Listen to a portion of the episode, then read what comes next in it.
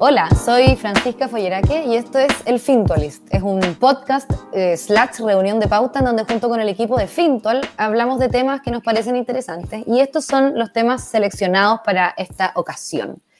Eh, ¿Cómo están? Hola. Bien, bien. Hola, bien, bien, súper. Qué bueno, estamos acá con Max, con la Caro, con eh, la Flo y con Daniela, eh, Daniela Flores, que nos, nos viene a hablar, bueno, de su tema.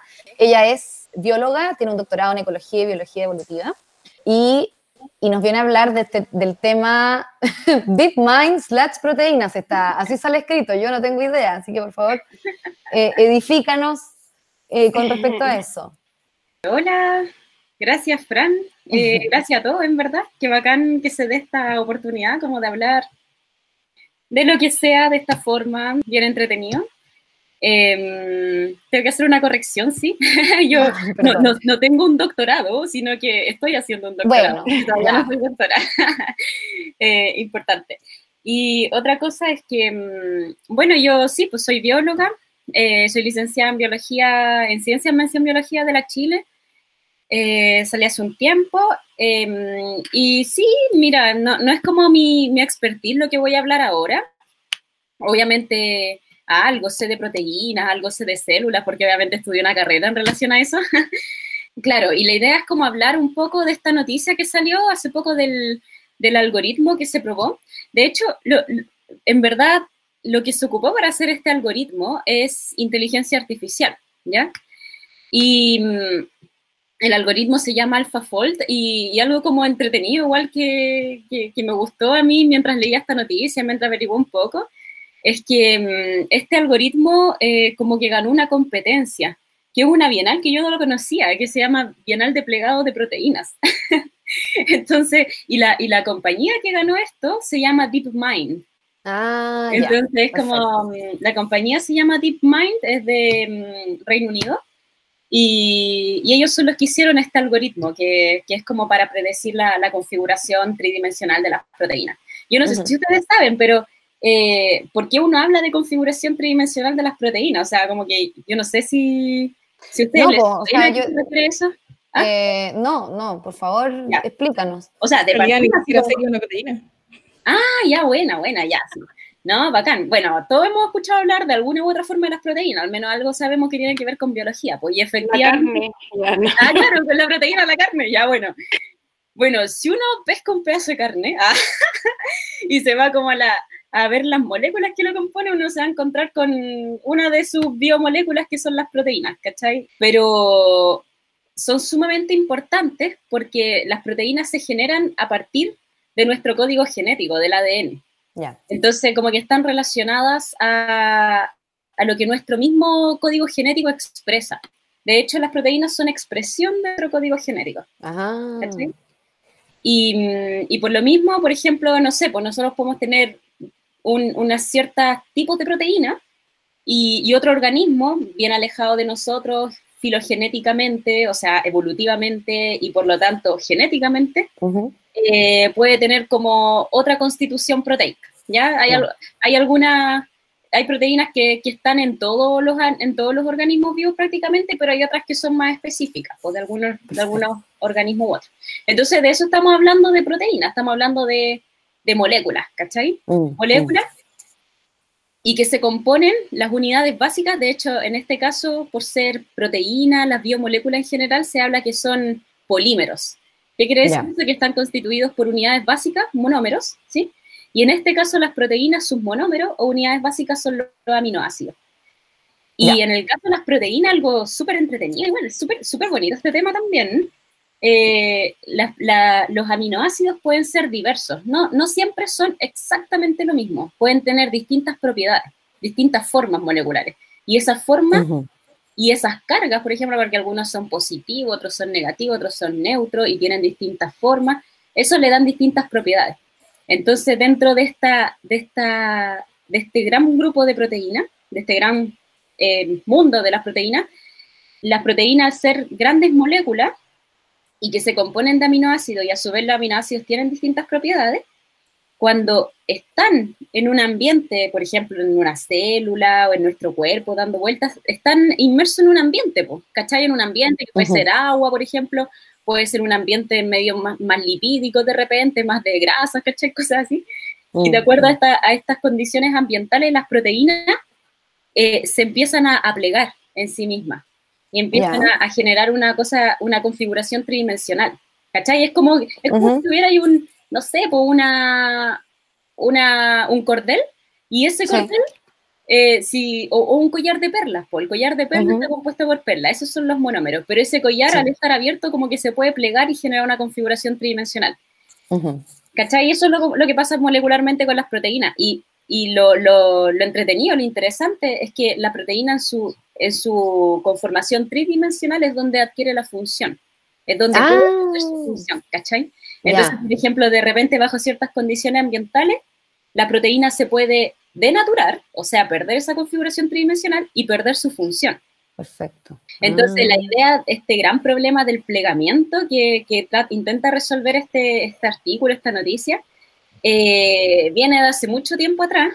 De hecho, lo, lo, presentó un tipo que se llamaba Anfinsen, eh, y que él proponía que, que, no sé, por una proteína que estaba con, tenía muchos aminoácidos, sabiendo las características de los aminoácidos que las componían, uno podía eh, describir cuál iba a ser la configuración tridimensional de la proteína. Una vez, una vez que se plegara, digamos, claro. Claro. Pero dependiendo, y también dependiendo de las condiciones en las que se pliega. Claro, o siempre... es, un problema, eso es un problema físico-químico súper complejo. Y yo, de hecho, bueno, no, no es que solo yo, sino que también conversando con otras personas que realmente trabajan en, este mundo de las proteínas, eh, algunos piensan que ni siquiera se va a resolver, ¿ya?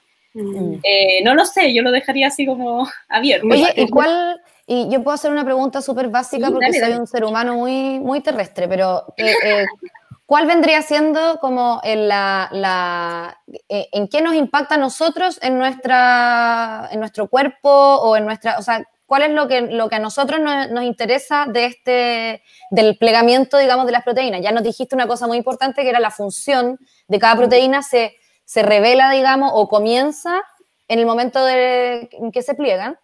Eh, y pero antes dijiste algo como que este nuevo, este estudio como que podría como adelantar eh, o como predecir la manera en que las proteínas se van a plegar y eso para qué nos serviría a nosotros. Buena, terrible buena pregunta, bacán. Porque, por ejemplo, si lo contextualizamos incluso en este tema del COVID actualmente.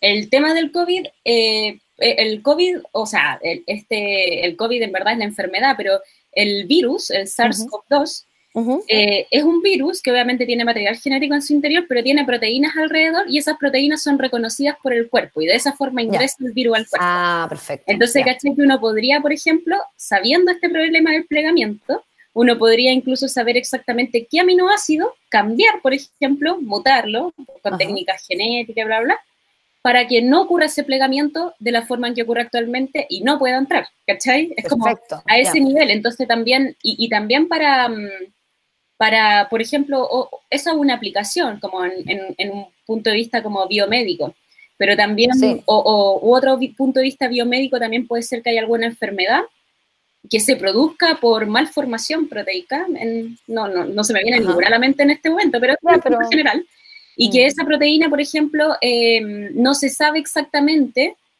cómo puede ser esa malformación. Sabemos que hay una malformación, pero no sabemos qué exactamente, cómo es realmente esa malformación, pero que se pone de una forma en la membrana de las células, ¿cachai? Entonces, de repente, con saber simplemente la secuencia de aminoácidos, se podría quizás especular cómo es la estructura tridimensional. Y por lo tanto, saber quizás qué cambiar o qué hacer. O sea, siempre, siempre cuando uno habla de ciencia también, y sobre todo en ciencia básica, eh, uno tiene que tener en cuenta que los descubrimientos son como, son como ingenuos, son como descubrimientos simplemente y después, en base a esos descubrimientos, eventualmente va a venir una aplicación. Pero ya el hecho de conocer por conocer, curiosidad. un poco acerca de la naturaleza, ya eso da como harta, harta, posibilidades que uno ni siquiera sabe cuáles son después. pero, pero uniéndolo como al, al, a esta inteligencia artificial, entonces para los científicos estuvieron buscando cómo conocer qué aminoácido cambiaron para o entender la composición de la proteína y llegó esta máquina y lo pudo hacer después de cuánto, 40 años. ¿Cómo, pasó eso tan mágicamente?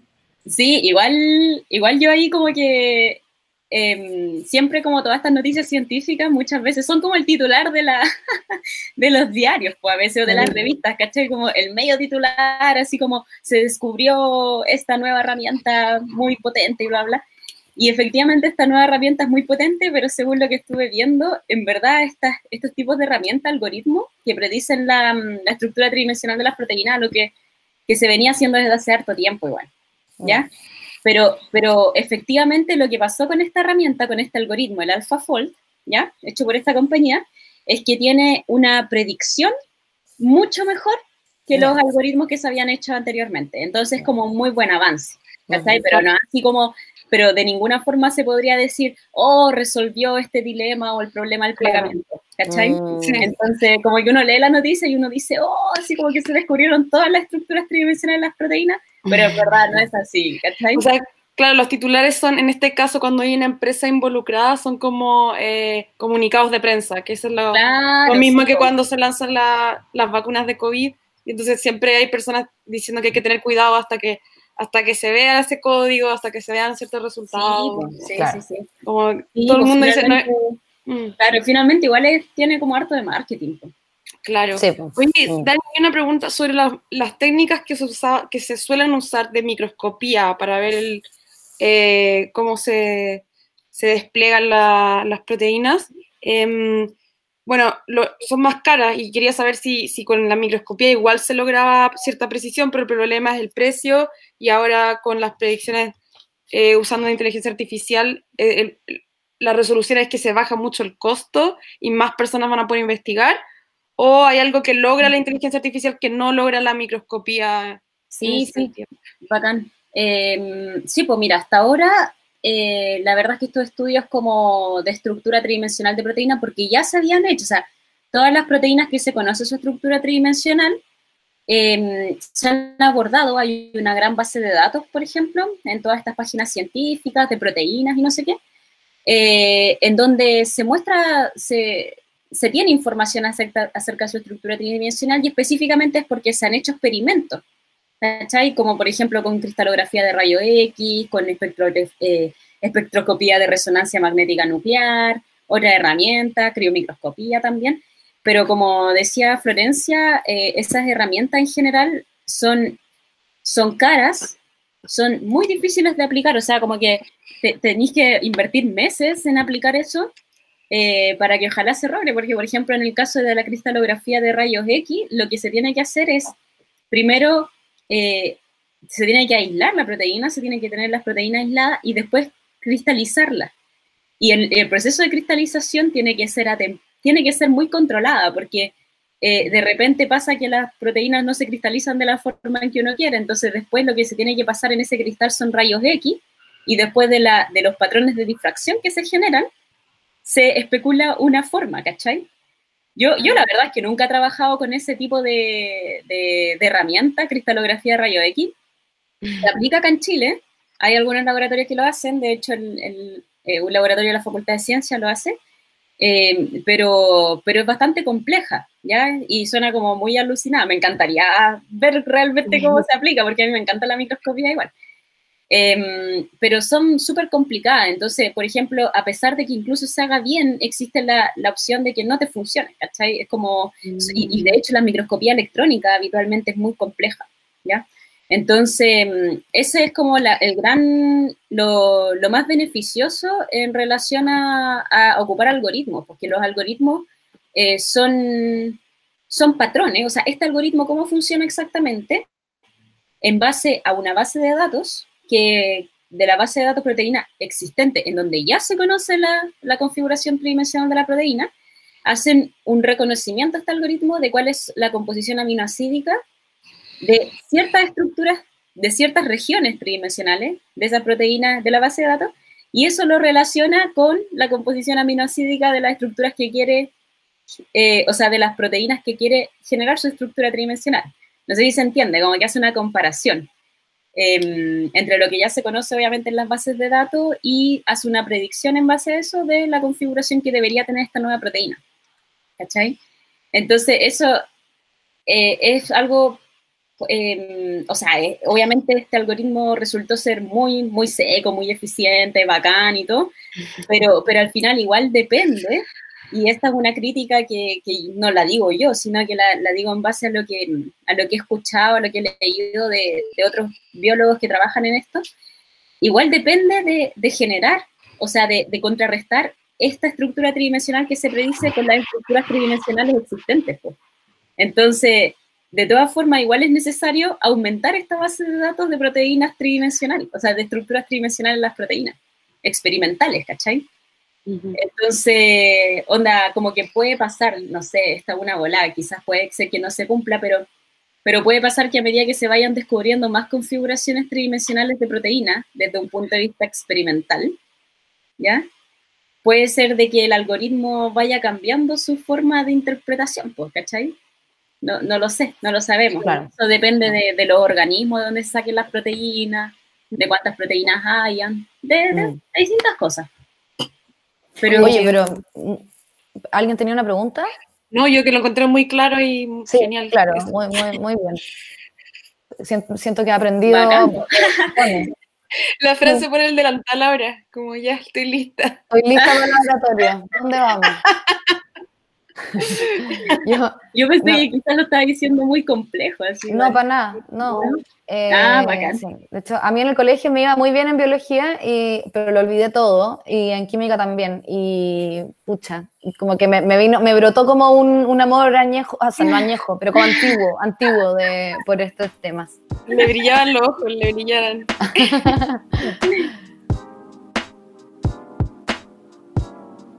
tenemos escrito aquí en nuestra reunión de pauta el Día Internacional de la Antártida y por qué debe importar. La Caro sabe. ¿Por qué, no, ¿Por qué mierda nos tiene que importar el Día Internacional de la Antártida?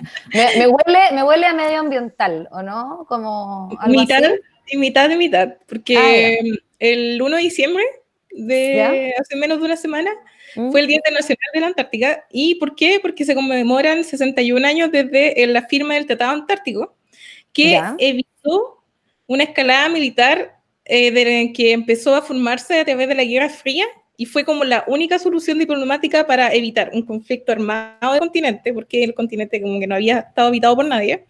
Y mm. además evitó eh, disputas relacionadas con eh, temas de em, sacar recursos naturales.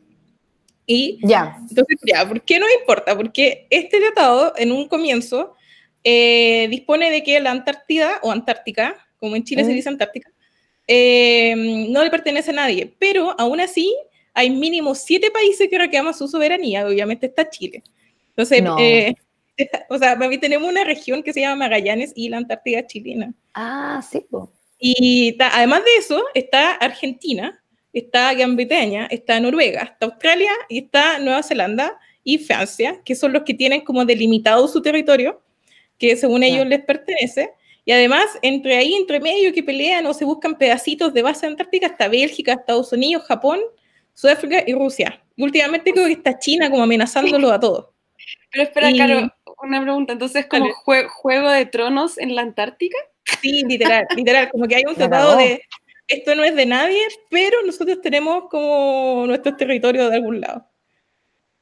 Y ya, pues, ¿y por qué, como, por qué la gente, por qué los países quieren como tener... Su soberanía soberanía en un pedazo de hielo. Mm. Y en realidad no es porque es un pedazo de hielo, sino que es un continente rocoso de 14 millones de kilómetros cuadrados que está cubierto por hielo. Y una de las zonas como más profundas de hielo son 4 kilómetros de hielo duro claro. que hay que estar. Y, y ya, pero uno no quiere como una cuestión por el hielo, sino es porque en realidad la Antártica tiene 90% del hielo del mundo y de ese 90%, el 70% es agua dulce. Ajá. Eso es muy importante. Que... Cacha. Yo pensé que iba a decir que debajo de ese hielo había tierra y que eso era explotable y que había metales, pero ya como que pasó de moda eh, pelear por metales, como que ahora uno pelea por agua, obviamente. O sea, pelea por agua dulce, claramente, que es lo más importante que de aquí a 50 años puede que haya mucho, mucho menos, pero también eh, la Antártica es responsable de manejar la biodiversidad de todo el mundo, porque el krill, que es el alimento como básico de todos los animales acuáticos se desplaza a través de la superficie hacia la Antártica y te aporta también el carbono a la atmósfera. Entonces, hay zonas, creo que desde 2006, que están protegidas específicamente, que nadie puede explotar nada, no puede haber base, no puede haber nada, para que el krill pueda seguir su, su camino y también unos pingüinitos por ahí eh, puedan eh, formar familia. Pero eso hay... Dale, dale. No, el krill, me, acordé de Bob Esponja. Plankton, eh, el plancton es lo mismo que el krill. no? Pero como persona que me aprendió que es una proteína, en realidad no lo sé. Eh, pero el krill es como la base alimenticia de los animales. Entonces, pero es que yo pensaba mm. que, bueno, los, los, tenía juntos, los tenía como la misma cosa. Sí, son como familias, según, según mi búsqueda de Google en un minuto. Pero tiene razón igual, Fan, con el tema de que debajo de esos como 4 kilómetros de hielo hay algo que es tierra, pero mm. además de eso hay 200, aproximadamente 200 millones de barriles de petróleo oh.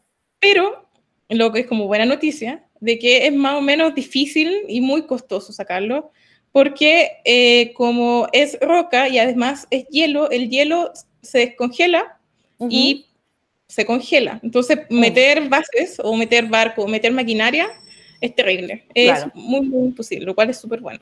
Y eso como que nos lleva como a lo único, a lo, muy positivo, que, eh, que, es lo primero que dice el Tratado Antártico, que la Antártida en realidad es para fines pacíficos y se prohíbe toda medida de carácter militar, solamente si está colaborando con investigaciones científicas.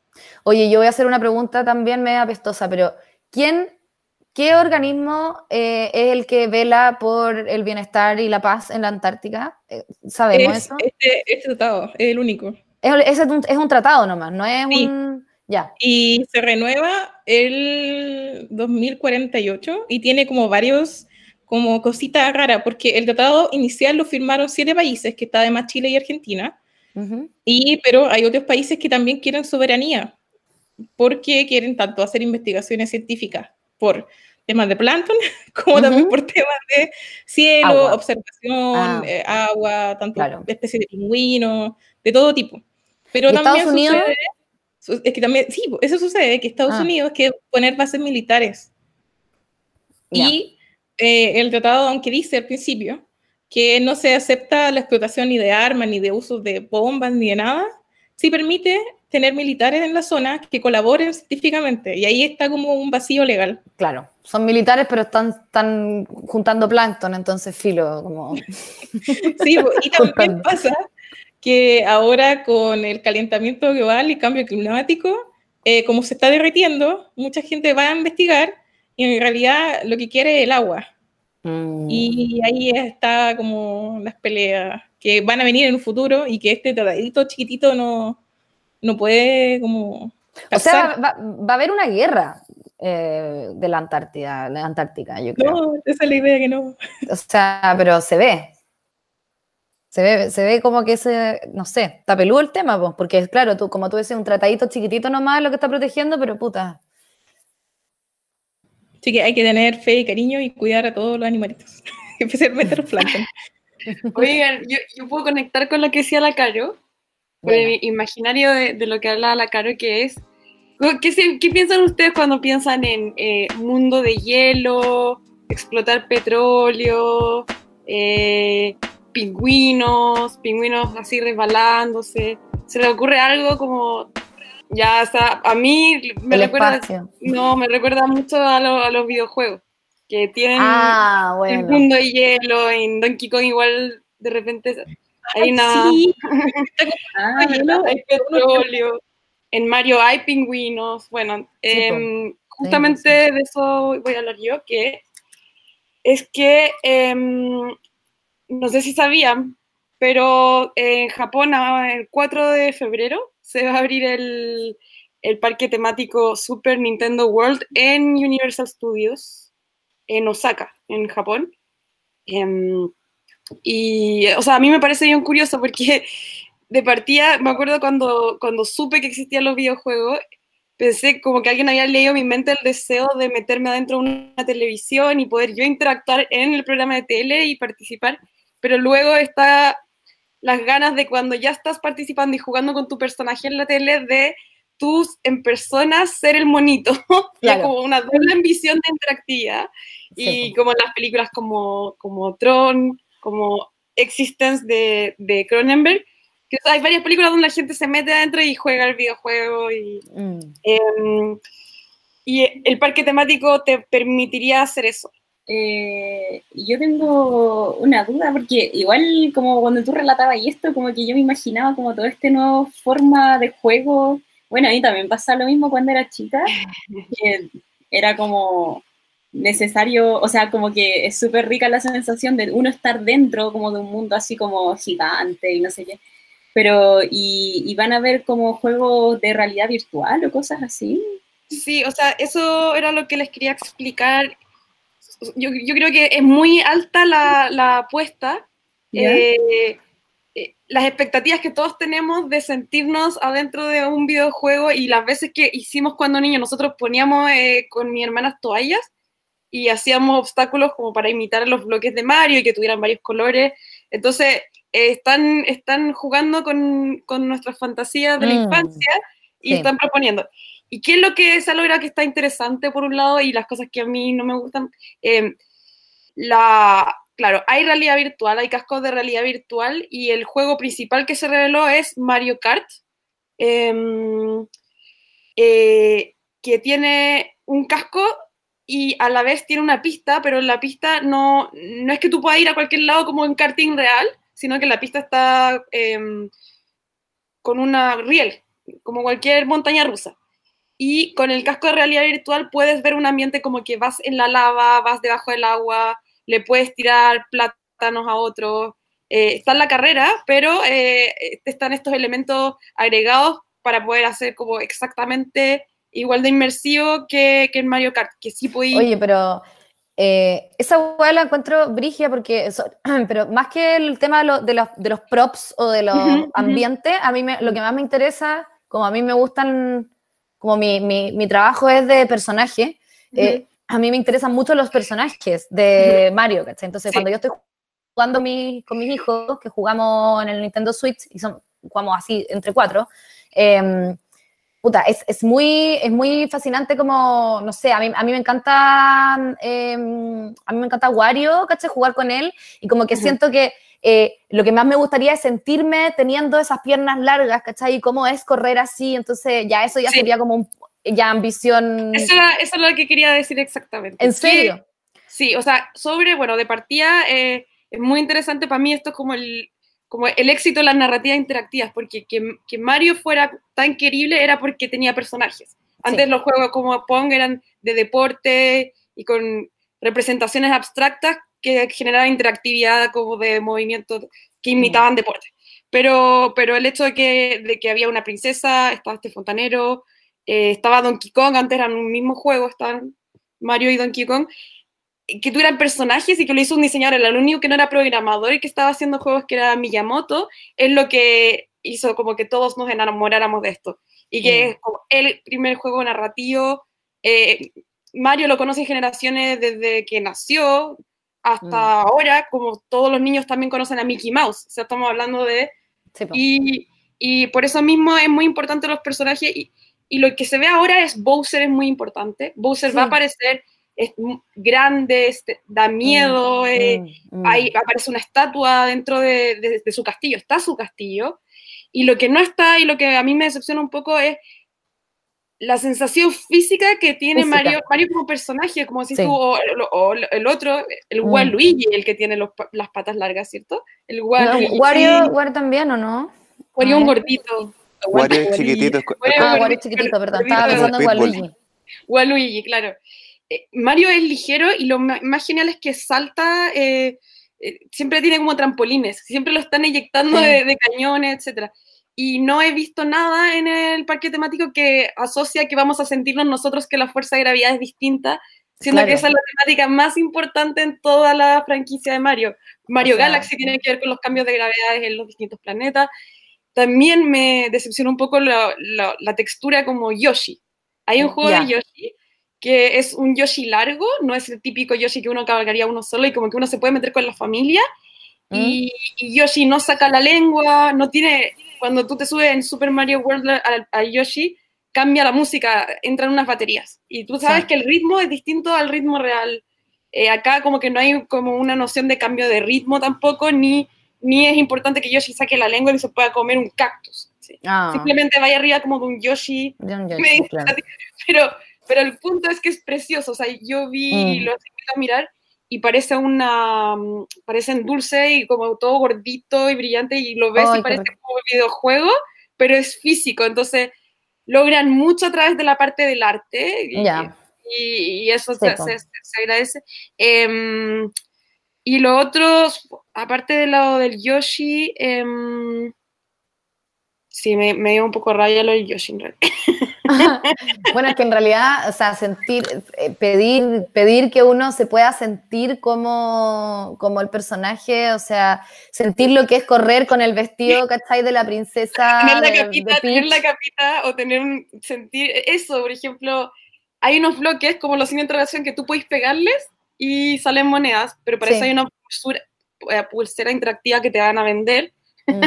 que va a ir atraqueando cuántas monedas tenés y todos los que están en el parque terminan siendo como pequeños jugadores tipo Mario Party y el que tiene más monedas está compitiendo con un one que no conocí. perfecto. Muy el que tiene más monedas gana. Y, después, Cuando, claro, y después cuando llega a tu Nintendo Switch, toda la experiencia del parque temático se lleva de vuelta a la consola, entonces como una experiencia 360, muy completa.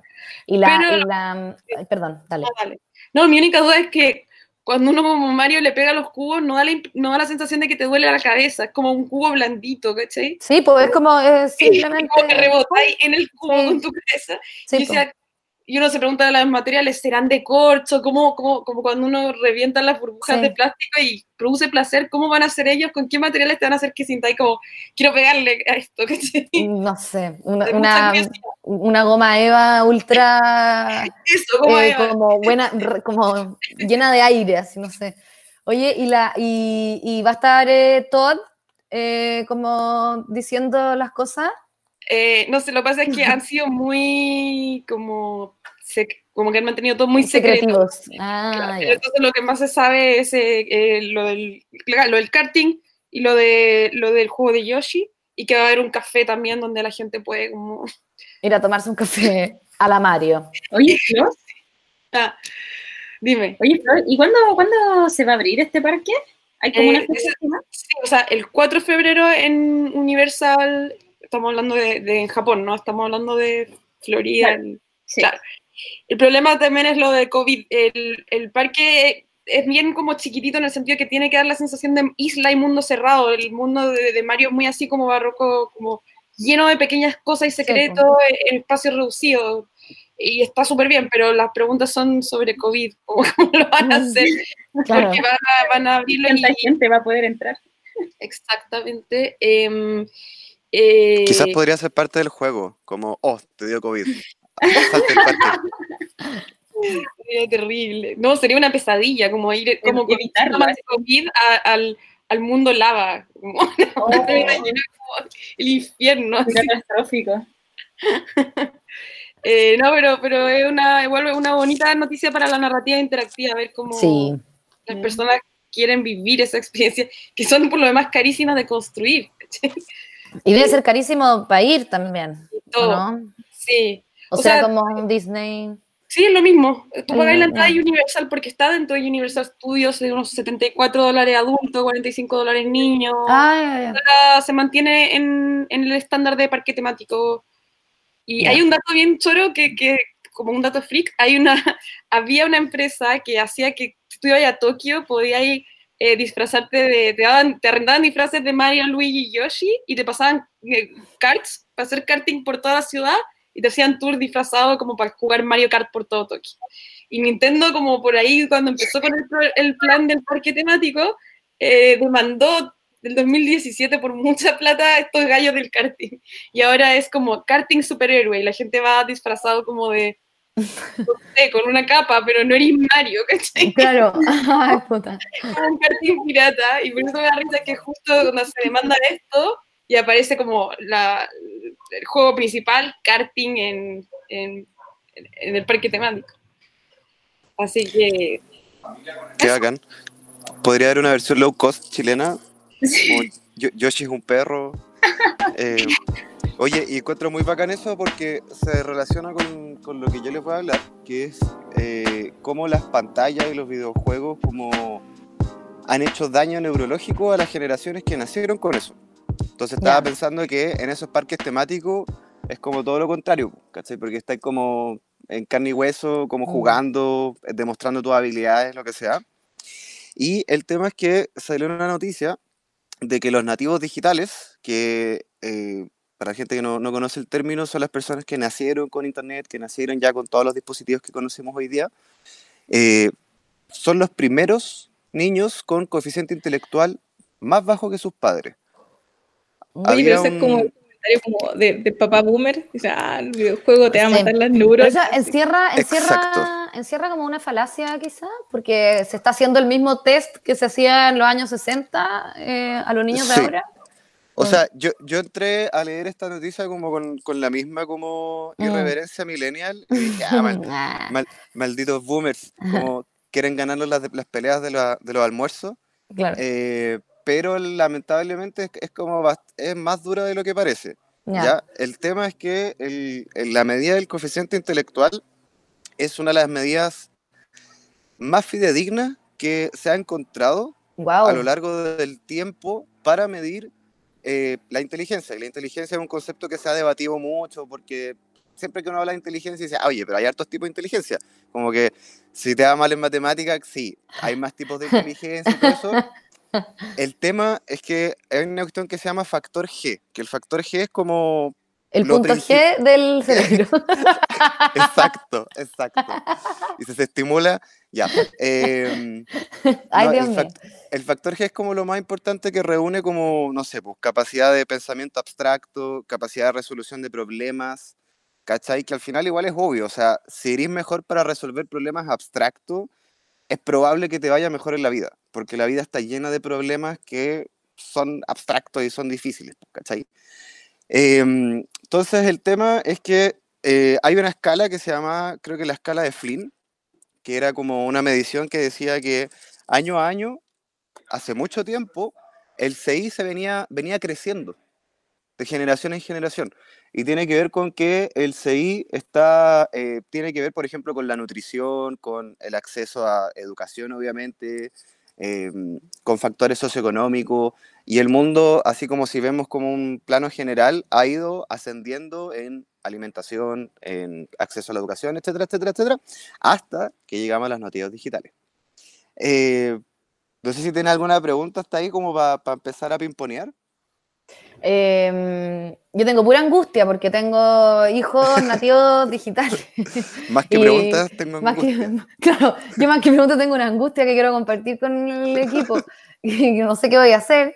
Eh, porque, no, bueno, estaba pensando que efectivamente, ojalá, ojalá yo, que yo pueda ir a Japón, a ese, a ese parque temático, como para poder generar un interés más en eso que en la pantalla.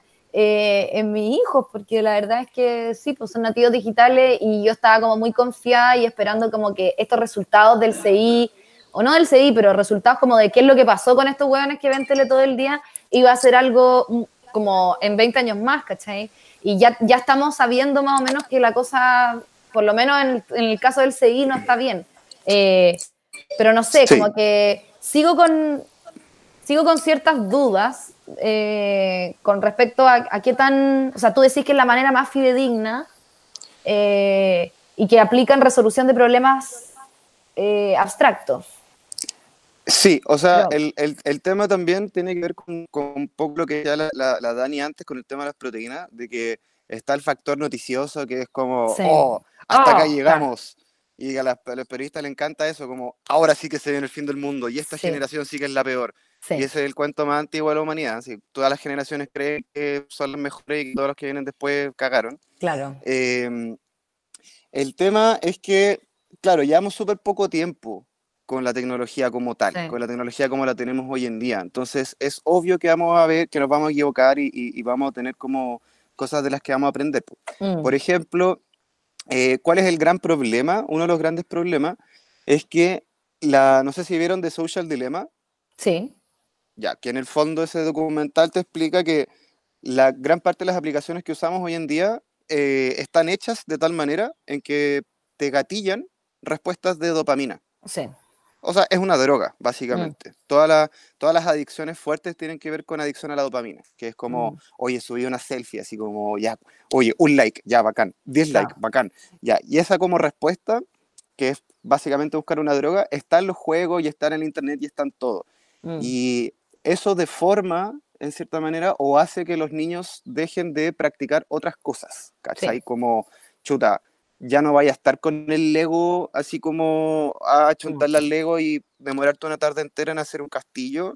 Mm. Ahora te vaya a meter a, no sé qué sé yo, a jugar Tetris. Mm. No, se, me ocurrió, no se me ocurrió nada más. Pero la frustración, la frustración de no pasar nunca una etapa, ponte tú, y de tratar una y otra vez, una y otra vez hasta que pasaste la etapa, igual ahí hay algún valor, ¿o no? Como perseverancia. Ahí, son teorías porque también, por ejemplo, del gallo en el que se basa esta noticia, dice que cualquier persona que hable bien de los medios digitales trabaja para un medio digital, ¿cachai? Entonces, como que trabajáis para PlayStation.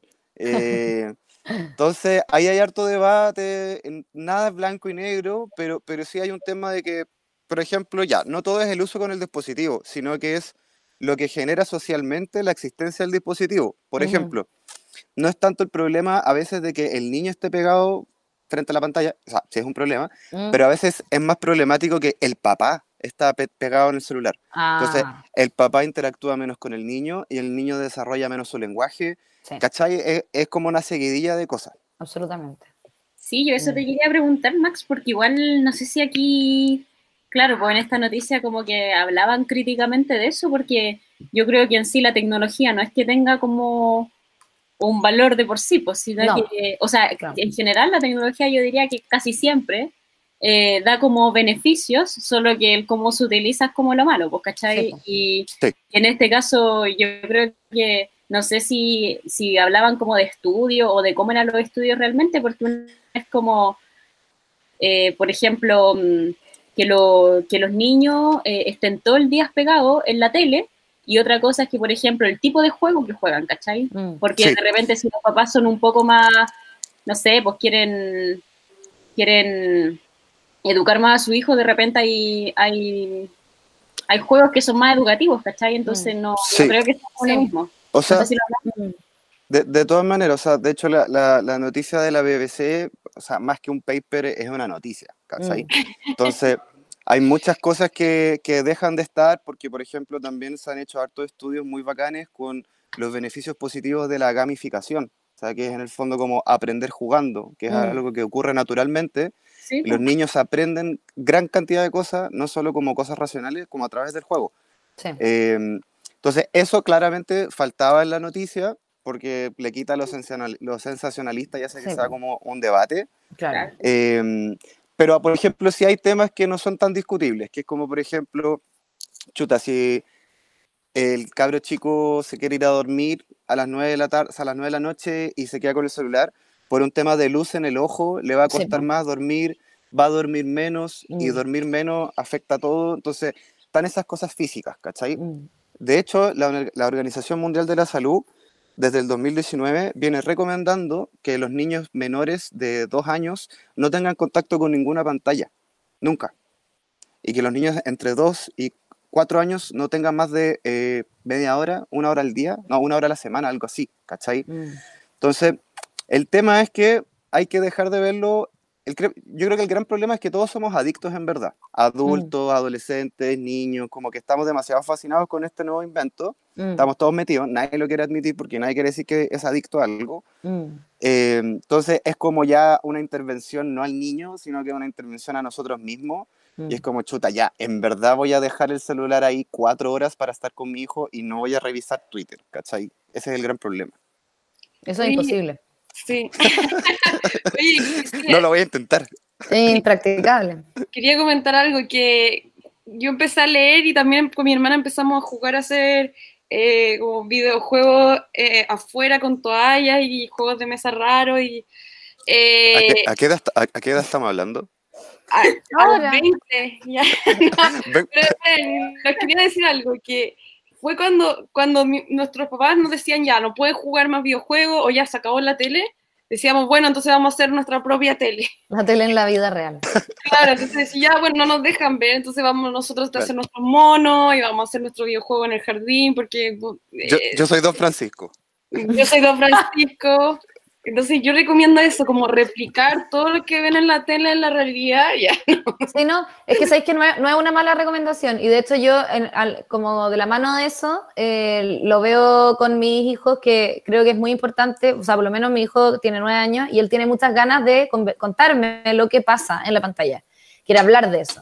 Y es, es, es lejos el tema de conversación más aburrido de todo mi día, pero hago como un esfuerzo extraordinario en, como, eh, puta, tratar de, de, entender un poco y ahí tú vas modelando el discurso, vas, vas educando en vocabulario, ¿cachai? Eh, de repente las ideas, de repente el tema es tan fome porque te lo están presentando de una manera muy, muy pobre, pues, ¿cachai? O sea, los niños no saben cómo contar bien una historia, son, son, son, normalmente son muy aburridos para contar historias, ¿cachai? Eh, porque no, o sea, y yo, y yo lo digo eso teniendo un hijo como demasiado verbal, o sea, un, un weón con un vocabulario muy florido, pero que aún así tiene un problema como por edad, de, como de cómo ligar las frases, de cómo, bueno, eh, no tiene técnicas narrativas como para mantenerte cautivado en el cuento, ¿cachai? No pone tonos de voz, no pone sonrisas, ¿cachai? Que son cosas que uno va aprendiendo con, con la madurez nomás, pues, ¿cachai? Cuando vais viendo gente hablar. Y de hecho hay gente que sigue hablando terrible fome cuando es grande nomás, pues, y esos son como los lateros, así, los guanes que, ese guan es latero, un guan que no aprendió, ¿cachai? El carisma que se necesita para contar una historia. Y, claro, y entonces yo me doy cuenta que en ese minuto, ya, este, este, es mi, da lo mismo el tema. Ahora voy a entrar yo con esta educación de esta cuestión y, y finalmente igual aparecen temas profundos, pues, ¿cachai? O sea, si uno como que se da la paja de pensar como, eh, ya, este güey me está contando que había una lava, que saltó la lava, que no sé qué, entonces de repente decir, a ver, pero ¿qué me está diciendo de verdad? ¿Cachai? Y siempre hay un tema ah, como universal que te está queriendo decir, pero no puede decírtelo, ¿cachai? Y te dice puro accidente, pero tú tienes que llegar, y hay una esencia. Eh, y a veces se la pillo y otras veces no, ¿cachai? Y otras veces le digo, ah, ya, y me voy, ¿cachai? Eh, pero otras veces digo como, ay, pero, pero ¿qué? qué, qué? Y, y, de repente lo cacho y lo interpreto y me dice, sí, eso. Y es como, wow. oye, Fran, ¿y tú crees que de esto van a hacer un, podcast con Javierito, donde él te cuenta todo lo que... un stream. Un streaming. Cuando, cuando aprenda a narrar bien, yo feliz haría un podcast con él, porque tiene ideas muy buenas, pero hay que como que eh, sacarle trote para que las exprese bien, ¿cachai? Javierito en 10 años va a estar en el psicólogo mostrando esto. Va, como, va a ser psicólogo, no sé. Queridos radio o podcast escuchas, eh, se ha terminado la transmisión de el Fintualist. Esperamos que, les haya resultado. ¿No? Que no termine. Eh, esperamos que les haya resultado interesante. Eh, pueden encontrarnos en Spotify, como siempre, y nos vemos la próxima semana a, a la misma hora. Así que muchas gracias por escuchar. Gracias, chao. Chao, gracias.